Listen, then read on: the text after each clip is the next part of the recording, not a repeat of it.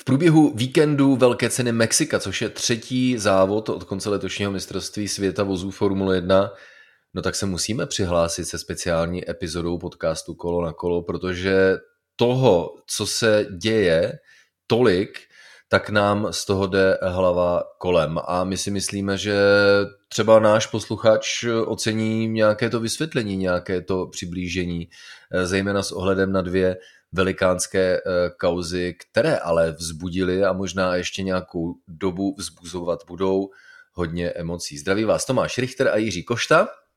Já tě zdravím Tomáši a zdravím i naše posluchače. No a pojďme rovnou do problematiky, protože eh, člověče, kdo eh, si pustil velkou cenu Spojených států amerických, po dojetí do cíle ji vypnul, a začal sledovat další závod eh, v Mexiku o týden později, tak eh, asi o hodně přišel, když vidí pořád Fernanda Alonza na sedmém místě, ale on si s týmem Alpin hodně zkusil, co? No, já si myslím tedy, že to nebylo jenom po Americe, ale celý rok, že si Alonso zkouší s Alpinem.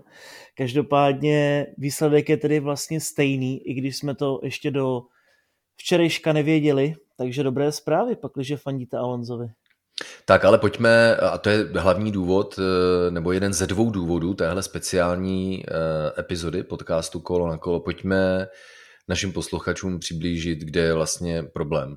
A zase, eh, nebudu lhát, je to věc, která, to, co se divím, že mě dokáže ještě něco rozlobit. Ale tohle je z dalších věcí, nebo další z věcí, která mě dokázala rozlobit. Pojďme naopak, eh, než abychom šli hodně do detailu, abychom eh, diváka a posluchače zbytečně nemátli, tak to pojďme vysvětlit v podstatě velmi eh, jednoduše. První věc, co se stala, že ano, kolidovali Lance Stroll a Fernando Alonso a v důsledku toho se nejprve Fernando Alonsovi uvolnilo zrcátko a pak upadlo docela. Fernando Alonso heroicky zabojoval, dojel si v cíli pro sedmé místo, Všichni s tím byli v pohodě, ředitelství závodu nějak nereagovalo, normálně by reagovalo, takže by ukázalo černou vlajku s oranžovým kotoučem, tak jak to například Kevin Magnussen, pilot týmu Haas, měl v letošním roce už třikrát. A tady nastal zajímavý problém, protože Haas nebyl spokojený s tím, že Alonsovi nejprve plandá a pak vůbec nemá žádné zpětné zrcátko a podali protest. A Jirko, tady mě zaujala první věc, když jsem hledal nějaký příměr, to je jako po fotbalovém zápase podat protest, že e, rozhodčí neodpískal nějaký faul, o kterém se ještě můžeme bavit, jestli to byl faul, nebo to nebyl faul, nebo to byl hraniční faul, dalo se to pískat, nemuselo se to pískat, ale jeden z týmu podal protest a na základě toho se měnili výsledky, protože Fernando Alonso dodatečně dostal penalizaci průjezd boxy, to protože sportovní komisaři usoudili, hele, hele, Haas má pravdu, eh, bez zpětného zrcátka by se nemělo jezdit, protože to odporuje pravidlům, neboť to auto není způsobilé ani bezpečné a protože už bylo po závodě, tak tahle penalizace 10 sekund stop and go, tak se přetavila ve 30 sekundový časový trest a takhle Fernando Alonso vypadl mimo body, což je vůbec první věc, která mě zaujala, jestli eh, se takhle budou měnit jako výsledky i do budoucna po skončení velké ceny? No a to právě přímo komentoval Fernando Alonso tím, že říkal, tak když se to může udělat po tom deadlineu, který tedy Haas překročil, protože je to předepsaná půl hodina, k tomu se ještě více dostaneme postupně, ale je to tedy půl hodiny a Haas to podal později, tak Fernando Alonso právě říkal, tak to znamená, že já můžu prodat, podat protest za týden, za deset let? Tam byla právě ta největší otázka a to byl vlastně ten point toho všeho, proč eh, se řešilo, že tohle může všechno ovlivnit budoucnost Formule 1 a když budou takové tresty, tak pak už samozřejmě, jak ty říkáš, ten trest může přijít kdykoliv a Teď si někdo může vzpomenout, že přesně před deseti lety Sebastian Vettel také v Brazílii neměl legální auto, když mu chybělo půlka podlahy. a to je člověče ten fundamentální problém a pojďme na ně, u něj na chvilku zůstat, abychom to nekomplikovali. Pak e, o něco později pobavíme diváky, tak jak strašně složité to bylo, aby Fernando Alonso získal zpátky svou sedmou pozici. Ale e, problematika spočívala v tom, že Haas podal protest a jak říkáš, protože ho prostě podal pozdě, tak nakonec sice o několik dní později, tak sportovní komisaři uznali, hele, Haas podal protest pozdě a tím pádem neplatí. A tím pádem neplatí ani trest, který z tohoto protestu vycházel. Ale Jirko, mě zajímá to, že Haas podal trest pozdě, tak to znamená, že eh, Fernando Alonso měl auto způsobilé a bezpečné? Protest, neprotest? Protože eh, dobře, kdyby, co by se stalo, kdyby Haas podal protest včas? Kdyby podal Haas protest včas, tak by Fernando Alonso byl penalizován.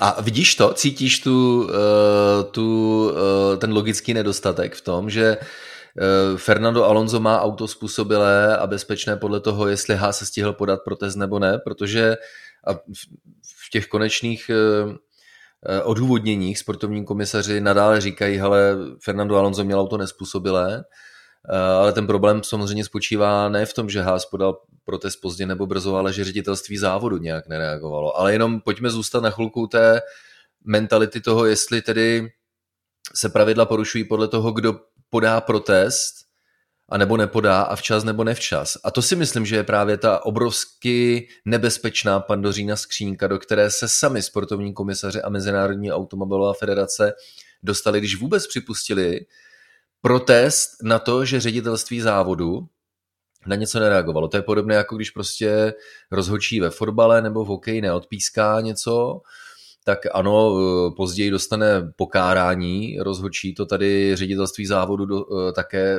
dostalo pokárání, ale výsledky fotbalových nebo hokejových zápasů na to konto se nemění, protože pokud bychom to připustili, tak se takto výsledky soutěží, závodů, zápasů mohou měnit do alely. A přesně jak ty říkáš, dobře, když eh, Eh, neprojde jeden protest, tak eh, projde třeba odvolání k Mezinárodnímu odvolacímu soudu u FIA, pak to třeba projde u civilního soudu a takhle bychom mohli modifikovat výsledky závodů třeba za týden, za půl roku a za rok, tak jak to může být třeba u rozpočtových stropů. Že? Ale to je naše téma číslo dva.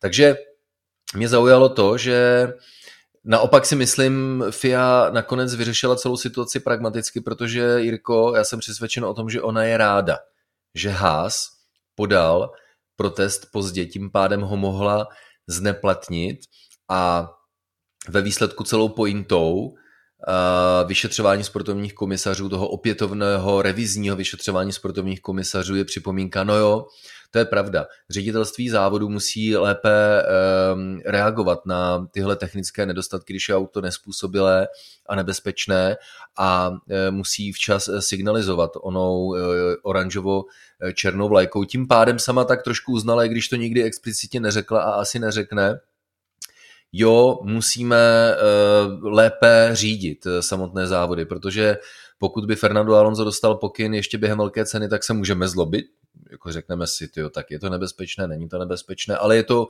určitě v pravomoci ředitelství závodu a dneska bychom se paradoxně jako takhle vůbec nebavili. No hlavně jsou tam tři velká pochybení, která nastala v celém tom procesu a podle mě tedy, kromě toho, co ty zmiňuješ, že vlastně Fernando Alonso nedostal vyvěšenou tu vlajku, která tedy z logiky věci měla přijít, tak uh, druhá věc, o které už jsme se bavili v minulém díle, že prostě technický delegát Jo Bauer schválil všechny vozy způsobilé k tomu, aby byly zkrátka klasifikované. Ale najednou s tím přišel ház, že to tak není a najednou se to otevřelo, že ten vůz vlastně nebyl bezpečný, což pro mě je absolutně nepochopitelné, že FIA si to takhle nechala vlastně, že si nechala, jak to říct slušně, trošičku, no, nemám k tomu asi správné přirovnání, ale prostě FIA si, pošl, si šlapala na jazyk v tomto případě. A... No vidíš, že jsi našel jako hodně diplomatický. hodně diplomatické, ano. A to je pro mě skutečně hodně překvapivé, že prostě, když už se to schválilo, už tak nějak se balilo, tak se najednou zjistilo, že to vlastně tak není. A korunu tomu všemu dalo to, že to Has udělal na řekněme, takové doporučení komisařů, kteří řekli, že na to mají až hodinu po té finální kvalifikaci, ale ono to bylo jenom půl hodiny. Proto ten limit překročili. Takže tři velká pochybení a budeme tak FIA opět dělat zevrubnou analýzu, jako po několikáté už letos. No, myslím si, že ta chyba eh, spočívá v tom, že eh, sportovní komisaři a FIA vůbec připustila, že na základě protestu týmu lze spochybňovat počínání ředitelství závodu. Ono to do jisté míry jde a nevím, kdo z diváků teď bude potěšen či méně, ale v podstatě na způsob, jakým ředitelství eh, závodu vedlo velkou cenu, tak eh, Mercedes podával protest po skončení velké ceny eh, Abu Dhabi s tím rozdílem, že tam to bylo včas, to je ten rozdíl vůči letošní velké ceně USA, ale byl okamžitě zamítnut. A tenkrát Mercedes si stěžoval na to, jakým způsobem Michael Messi restartoval velkou cenu za safety kárem. No, to je zase také dlouhosáhlé téma a asi bude i dlouholeté. Ale z jedné roviny věci by to tedy znamenalo, že skutečně Fiat ty výsledky může změnit, pakliže je to v tom časovém rámci a teoreticky by tedy mohla eh, vrátit to kolo, jak chtěl právě toto Wolf, ale na druhou stranu ty protesty Mercedes přece jen podal dva a byly zamítnuté, takže tomto případě je to zase trošičku jiná situace zkrátka, ale je vidět, že se s těmi výsledky dá hýbat, pakliže někdo skutečně chce, ale dneska máme také opět jiné lidi, jiného ředitele závodu a tak dále, jiné komisaře, takže to je zkrátka nesrovnatelná situace, nehledě na to, že tam šlo o ten procedurální způsob restartu závodu a tady zase šlo o nebezpečný vůz, takže srovnávat to nejde, ale opět je tam takové to zajímavé, že FIA uznala, že pochybila a že se tak nějak střelila do nohy, ale to si myslím, že není špatně, ale naopak, že to je dobrá zpráva, protože to je něco, na co jsme hodně nadávali v posledních dílech a je to dobře, že konečně FIA našla nějakou tu sebereflexi a uznala, že ten výklad pravidel třeba není až tak jasný a že i oni se můžou splést. Já si tady dovolím nabídnout určitou uh, oponenturu, protože si myslím, že ty dvě situace se naopak velice perfektně dají srovnávat a mají jeden zásadní rozdíl. Jednak to společné, co mají, tak je jakési procedurální pochybení ze strany ředitelství závodu, v Abu Dhabi špatně restartováno a v USA neukázána vlajka tam, kde podle přesvědčení sportovních komisařů ukázána být měla ale co odlišuje tyhle dva případy, že po Abu Dhabi se FIA postavila za Michaela Messiho. To je prostě v jurisdikci ředitele závodu restartovat, kdy může. Neměli úplně pravdu, jak se později ukázalo. A tady si myslím, že se měla FIA postavit eh, za ředitele závodu, neříkám úplně slepě. Oni měli říct, no hele, tak prostě se ředitel závodu rozhodl uh, neprohlásit to auto za nespůsobilé a nebezpečné. My s tím v dalším šetření nesouhlasíme, takže zavedeme, a konec konců jsme to ve velkém rozebrali v předcházející epizodě, zavedeme nějaká nápravná opatření, která to uvedou eh, na pravou míru, respektive eh, vylepší celý ten, ten přístup. A přesně jak se narážel na Jo Bauera, tak eh, sportovní komisaři na buhvíčí pokyn tak oni hodili přes palubu jak ředitele závodu, kterého takhle veřejně vypeskovali, tak samotného Jo Bauera, kterému řekli, no ale jako ty jsi řekl, že ta auta jsou v pořádku, ale tohle nemá eh, zpětné zrcátko, tak to asi není v pořádku. A Jo Bauer řekne, no to máte pravdu, tak já to tam napíšu, tím pádem mají podklady. A vyrobili sportovní komisaři situaci, ze které se jen těžko, těžko dostávali ven, a paradoxně měli štěstí v tom, že Haas podal eh, protest pozdě, protože ho mohli zamítnout, uvést situaci do původního stavu a udělat to tak, jak to měli udělat hned v neděli, kdy eh, po uplynutí čtyř dnů pak eh, ředitel nebo prezident Mezinárodní automobilové federace řekne, no hele, tak to pojďme přeskoumat, pojďme to vylepšit, což je něco, co se mělo stát od samotného začátku. Takže jako kdyby pravá ruka nevěděla, co levá dělá, respektive je tam taková určitá neskušenost a nějaká touha ty věci dělat jinak, ale, ale je to celé rozházené. Ale jak říkám, to jsme rozebrali ve velkém v minulé epizodě. Pojďme se dostat k tomu, jakým divokým způsobem se Fernando Alonso zpátky ke svému uh, sedmému místu uh, dostal. Uh, připomenu ještě jednou, Haas podal protest proti výsledkům uh, na základě toho, že ředitelství závodu mělo něco udělat a neudělalo to. A ten protest byl přijat a na to konto ještě v Austinu Alpin podal protest proti protestu. No a tady to začíná být zajímavé, pokud uh, milujete, řekl bych, tyhle ty procedurálně právní aspekty Formule 1, tak následujících pár desítek sekund vás bude bavit, protože i sportovní komisaři si tak nějak uvědomili, hele, Dobře, pojďme se vůbec podívat na to, jestli je přípustný protest Alpinu. To se normálně dělá, že se nejprve posuzuje způsobilost, respektive přípustnost protestu, požadavku na přehodnocení a pokud je e, vyhodnoceno, e, že je to přípustné, ať už protest nebo požadavek na přehodnocení, tak se pak řeší e, situace samotná. No a tady se velice rychle přišlo na to, že protest podat proti protestu jednoduše nelze. Když Haas podal protest a sportovní komisaři nějak rozhodli, tak dalšími instituty, které jsou k dispozici, tak je odvolánímu, odvolání k Mezinárodnímu odvolacímu soudu u Mezinárodní automobilové federace. Tam pak FIA eh, má panel čtyř eh, rádoby nezávislých právníků, kteří eh, absolvují slyšení a analyzují podklady a pak rozhodnou. Ale to už Alpin stihnout nemohl, protože zase trošku zbrkle podal protest proti protestu. No a druhá možnost, která existuje v tom nejvyšším právním subjektu, kterému se říká Mezinárodní sportovní řád, který visí nad všemi soutěžemi eh, FIA, International Sporting Code se mu říká, tak nabízí žádost o přehodnocení, na to je termín 14 dní, ale tohle přehodnocení se koná pouze tehdy, když se objeví nějaké nové skutečnosti. No a co člověk nechtěl, Jirko, tak Alpin měl štěstí v tom, co ty si už si sám zmínil a co mě tedy přijde jako největší bizár úplně, ne? Když Haas vidí, jak eh, Alpin kroužil bez zpětného zrcátka, tak šel za sportovními komisaři, dokdy může po závodě podat protest. A jak si zmínil, no tak hodinku na to máte.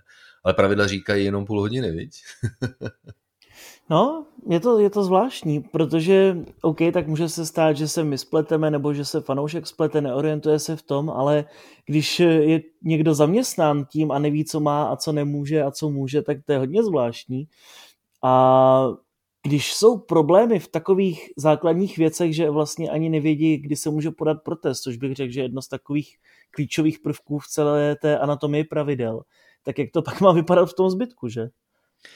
No a e, sportovní komisaři nakonec chladnou hlavou správně usoudili, že i když Hásu, nebo když Hás dostal radu, že může protest podat do hodiny, ale správný limit je půl hodina, tak samozřejmě sportovní komisaři e, ti nemají tu pravomoc změnit pravidla, takže zkrátka platil ten původní půlhodinový termín. A nakonec ta druhá skutečnost nová, která se objevila a o které Alpin nevěděl, a která nakonec umožnila ten správný postup, a to je přehodnocení výsledků, včetně původního protestu Hásu, tak eh, je taková, že není pravdou, že Hás eh, nemohl objektivně stihnout původní 30-minutový limit, což je mimochodem je na kterou sportovní komisaři upozorňovali už v původním rozhodnutí na základě prvního protestu, původního protestu Hásu. Takže přišlo mi, jako kdyby skutečně sportovní komisaři měli trošku štěstí, že se Haas dopustil tohle nedostatku, byť v dobré víře, eh, že tam byly vykonstruovány eh, tyhle nové objevy typu, že Haas dostal špatnou radu od sportovních komisařů a ve skutečnosti měl na to podat protest včas. Tím pádem FIA mohla připustit přehodnocení eh, výsledku velké ceny USA s větším časovým rozestupem. Uvedla to všechno do původního stavu protože by otevřela pandořinu skřínku podobných hádek a protestů do budoucna. To by byla jedna velká anarchie a e, sáhla k tomu, co si myslím, že je rozumné. Pojďme se tedy dohodnout, protože doteď to zřejmé nebylo, Jirko. Doteď nebylo nikdy taxativně řečeno, i když se to může jevit logicky, a proč ne, pojďme to uznat, ale nikdy nebylo taxativně řečeno, když nemáš zpětné zrcátko, nemůžeš závodit. A než to honit přes různé protesty, hádky, odvolání, revize, tak by měla FIA specifickou direktivou, a to si myslím, že udělá říci od teď deklaratorně nebo zřetelně říkáme, že pokud nebudete mít zpětné zrcátko, tak nemůžete zůstat na závodní dráze. Může se to nelíbit, ale bude to řečeno dopředu, zavede se to a nemusíme absolvovat tu šílenou ságu, kterou jsme absolvovali do neděle, od neděle až vlastně do pátečního rána. Určitě, protože v minulosti to bylo několikrát, že zkrátka piloti jezdili bez jednoho ze zrcátek, že prostě buď samo uletělo, anebo po nějaké takové kolizi, jak už jsem zmiňoval příklad třeba Charles Leclerc Japonsko 2019. A je zkrátka potřeba to tam dopsat. No. Jak je Formule 1 komplexní, tak jsou tam občas takové prostory a jsou věci, které se musí vždycky řešit alternativně a můžeme, asi se všichni shodneme, že jet bez zrcátka je nebezpečné, protože i když jsou ty zrcátka dost malá, příští rok se tedy mimochodem budou zvětšovat, tak uh, jsou potřeba samozřejmě při těch soubojích a ve, velk- ve velkých rychlostech. Přece jenom právě třeba Lance Stroll, jak bojoval s Fernandem Alonsem na té dlouhé rovince, než nasledovala právě kolize, tak uh, koukal do zrcátek a ty si představte, že by ho tam neměl, i když ono to vypadalo, když ho tam neměl, ale, ale kdyby ho tam skutečně neměl, tak z toho může být ještě větší polízanice. Takže za mě rozhodně to věc, která tam má být, podobně jako, že třeba musí vzadu svítit ta odrazka, to červené světlo, když se závodí v dešti a pak, když nesvítí, tak také jezdec je povinen zajít do boxu a, to opra- a opravit to, tak tohle určitě je neméně důležité. Dá se určitě shodnout na tom, které explicitní případy e, jsou považovány za to, že auto není způsobilé a bezpečné. Ale říkám si někdy, a na to také upozorňují e, jiní, že co bude nebezpečné za týden, tedy, že auto jede příliš rychle, příliš vysokou rychlostí, abychom neskončili v nějakých jako paradoxních situacích. Ale uh, důležitá věc ještě, Jirko, uh, k tomuto tématu prvnímu. Ono je to samozřejmě daň za to, že je to obecné změní pravidel. Když zákon nebo pravidlo zní obecně, tak otevírá prostor pro širokou škálu interpretací. A to je tam, kde vznikají ty problémy. Vem si, že v případě tohoto článku pravidel tým musí zajistit, že auto je způsobilé a bezpečné. No to otevírá samozřejmě širokou škálu interpretací. Stejně tak jako jiné pravidlo, které říká, že eh, pilot musí řídit auto sám a bez pomoci. No a v minulosti, není to tak dávno, 6 let zpátky, tak právě tohoto pravidla FIA v úzovkách zneužila eh, ve snaze učinit závodění zajímavější tím, že piloti nedostanou tak velkou rádiovou podporu a rádiová podpora je vlastně pomoc, tak oni najednou se rozhodli, že eh, rádiová komunikace je pomoc a tím pádem je to v rozporu s článkem, že eh, pilot musí řídit auto sám a bez pomoci. Takže zakážeme rádiovou komunikaci. No jo, ale co když eh, s autem eh, bude něco špatně, co když se budou přehřívat brzdy, co když pilot bude mít pomalý defekt pneumatiky, nebude o tom vědět, no tak jako přece o tom musíme informovat, vždyť je to zájmu bezpečnosti. A FIA řekla, no to máte pravdu, no tak určíme specifické zprávy, které v té rádiové komunikaci mohou být řečeny. No a pak se takovéhle seznamy zpráv různě ladily, e, upřesňovaly, měnily, až po té, co dostal Nico Rosberg e, po velké ceně Velké Británie roku 2016 penalizaci za to, že dostal informaci, že se má vyhýbat konkrétnímu převorovému stupni přiřazením, protože by ta převodovka jinak selhala, tak o dva závody později tenhle ten celý přístup se seznamem rádiových zpráv, které nemohou být řečené pilotovi, tak hodila do koše. To si myslím, že eh, byla taková zkušenost, kdy snažit se jako konkrétně něco specifikovat na základě obecného pravidla může být, Jirko, skutečně cesta do pekel. To rozhodně a hlavně v té sezóně 2016 to lehce mohlo rozhodnout titul, protože Rosberg se propadl, pokud se nepletu ze druhého na třetí místo v cíli po té penalizaci a to už samozřejmě má svoji váhu. A o to stupidnější to pak je, když o pár závodů takové pravidlo úplně zanikne. Ale to je prostě Formule 1. Už jsme měli několikrát takové neférové tresty a zvláštní výklady pravidel asi je to něco, s čím se prostě budeme vždycky setkávat. Ale zdá se mi, a není to očividně jenom můj pocit, že taková pravidla, takové šedé zóny vznikají více a více. Jak je to komplexnější a komplexnější, tak paradoxně o to ty výklady se pak liší a doufejme tedy, že do konce letošní sezóny ty tři závody už nebudeme muset něco jako řešit a že skutečně, když vypneme televizi po šachovnice v lajce, tak že to tak zůstane. Hele, Jirko, bude se to řešit pořád a e, mý přátelé, kteří jsou blázni do fotbalu, já se mezi ně úplně neřadím, ale e, občas mi nabízí taková zajímavá srovnání. Vem si, že třeba fotbal je ve srovnání s Formuli 1 o hodně jednodušší sport. Myslím, že, bychom, že by si souhlasil. A přesto všechno jsou lidi schopni se zhádat do krve, jestli tohle byla penalta a nebo ne. Jestli tenhle faul si zasloužil penaltu a nebo ne. U něčeho, co je objektivně daleko jednodušší než Formule 1.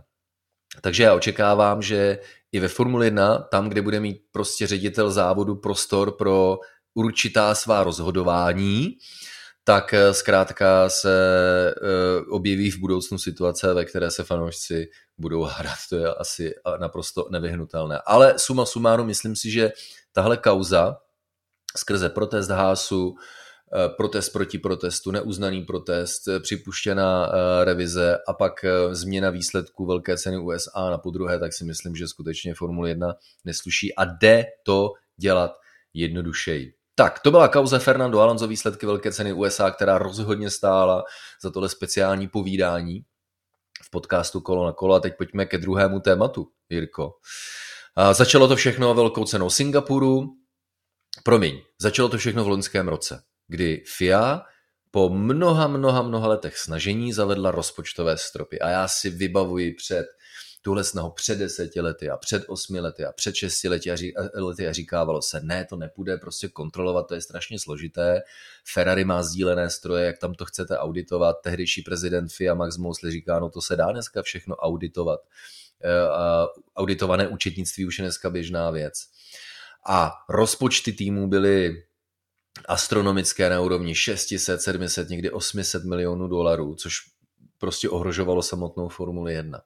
A tak se povedl zázrak, takový malý za mě. V loňském roce byly zavedeny rozpočtové stropy ve výši 145 milionů dolarů a budou se postupně v následujících letech lehce uh, snižovat. Což si myslím, že je takový malý zázrak, protože na to fakt přistoupili uh, všechny uh, týmy. A já si říkám, no, když to jsou vlastně účetní pravidla, dá se říci, finanční účetní pravidla, účetní zprávy se finišují třeba, nevím, čtvrt roku po uplynutí kalendářního roku předcházejícího, tak se také může stát, že budeme rozevírat výsledky konkrétní sezóny ještě na konci roku druhého.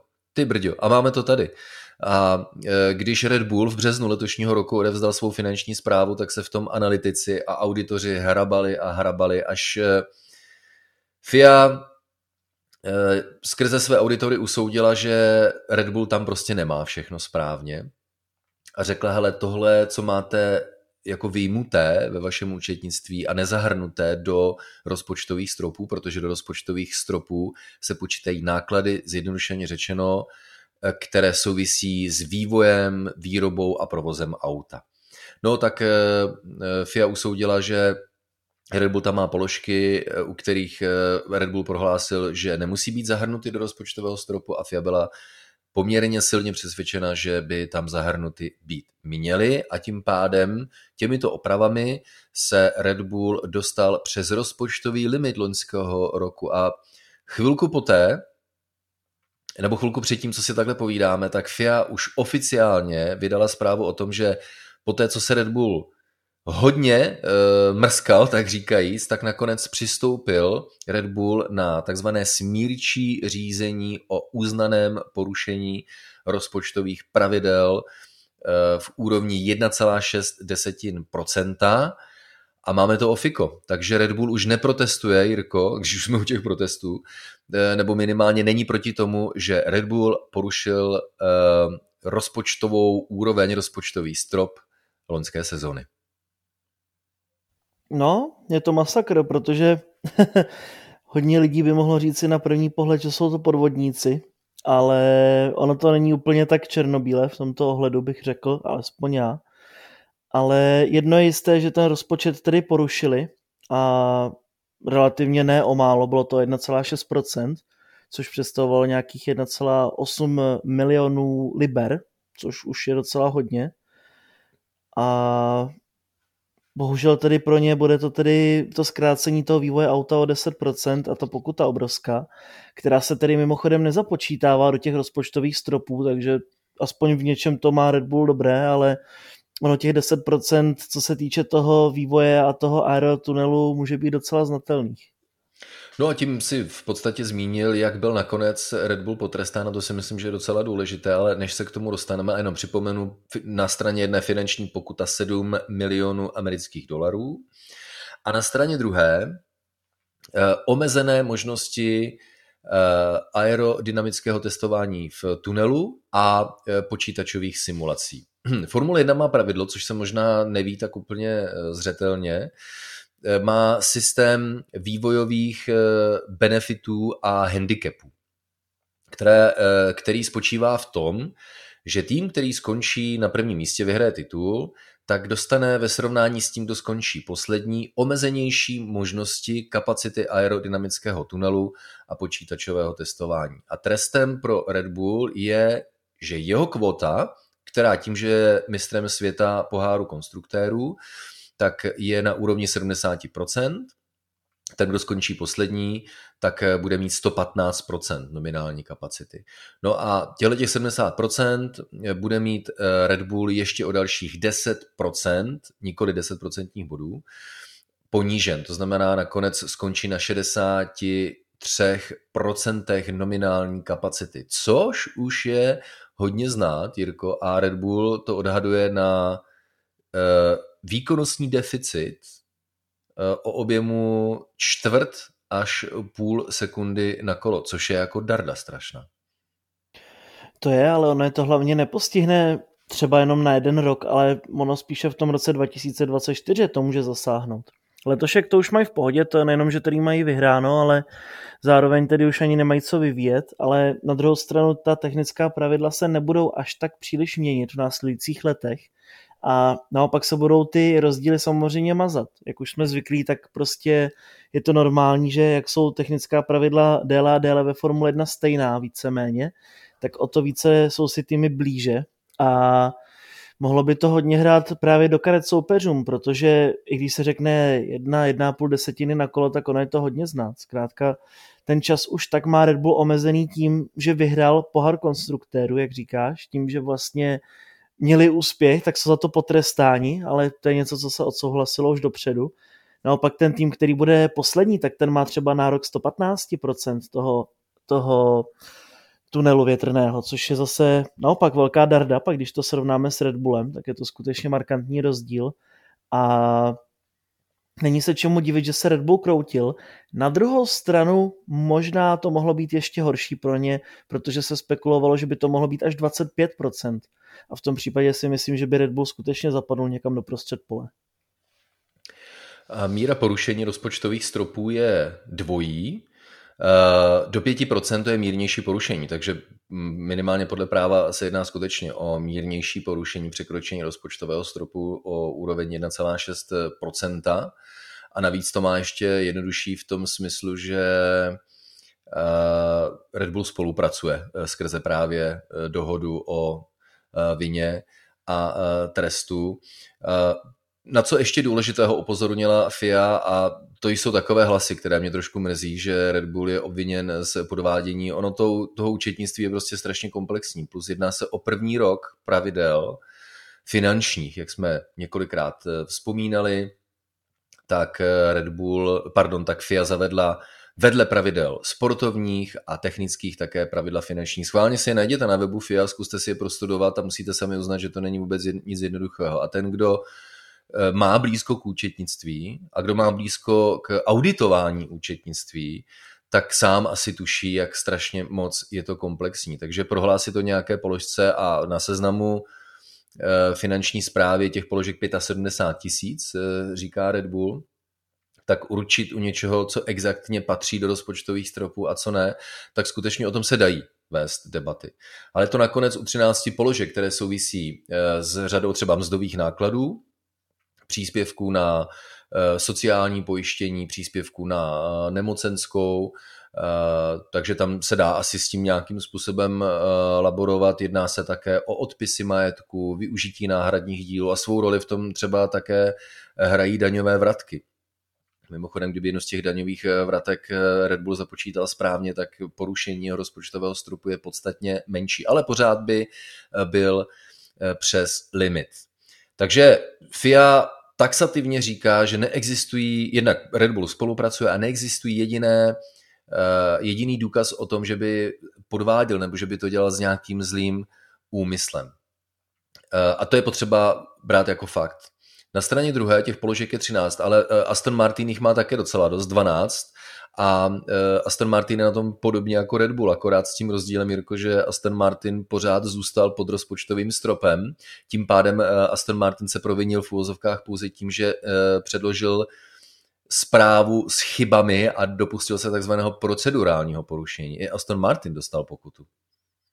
Tam je to taková mírná pokuta, jenom 450 tisíc dolarů, což znamená, že Lorenz Stroll vytáhne peněženku a hodí to na stůl a bude vyřešeno. A je to zajímavé, no, tam zkrátka asi mají bordel u Astonu, jinak se to dá říct, protože, jak ty říkáš, je to strašně komplexní a ten audit a to všechno je to hodně, hodně složité a i když jsou to lidé, kteří se o to mají starat a jsou za to placeni, tak tohle je tak komplexní věc a hlavně, jak říkáš, byla to první sezóna, kdy jsme to zažili v, plném, v plné polní, takže samozřejmě se něco takového může stát.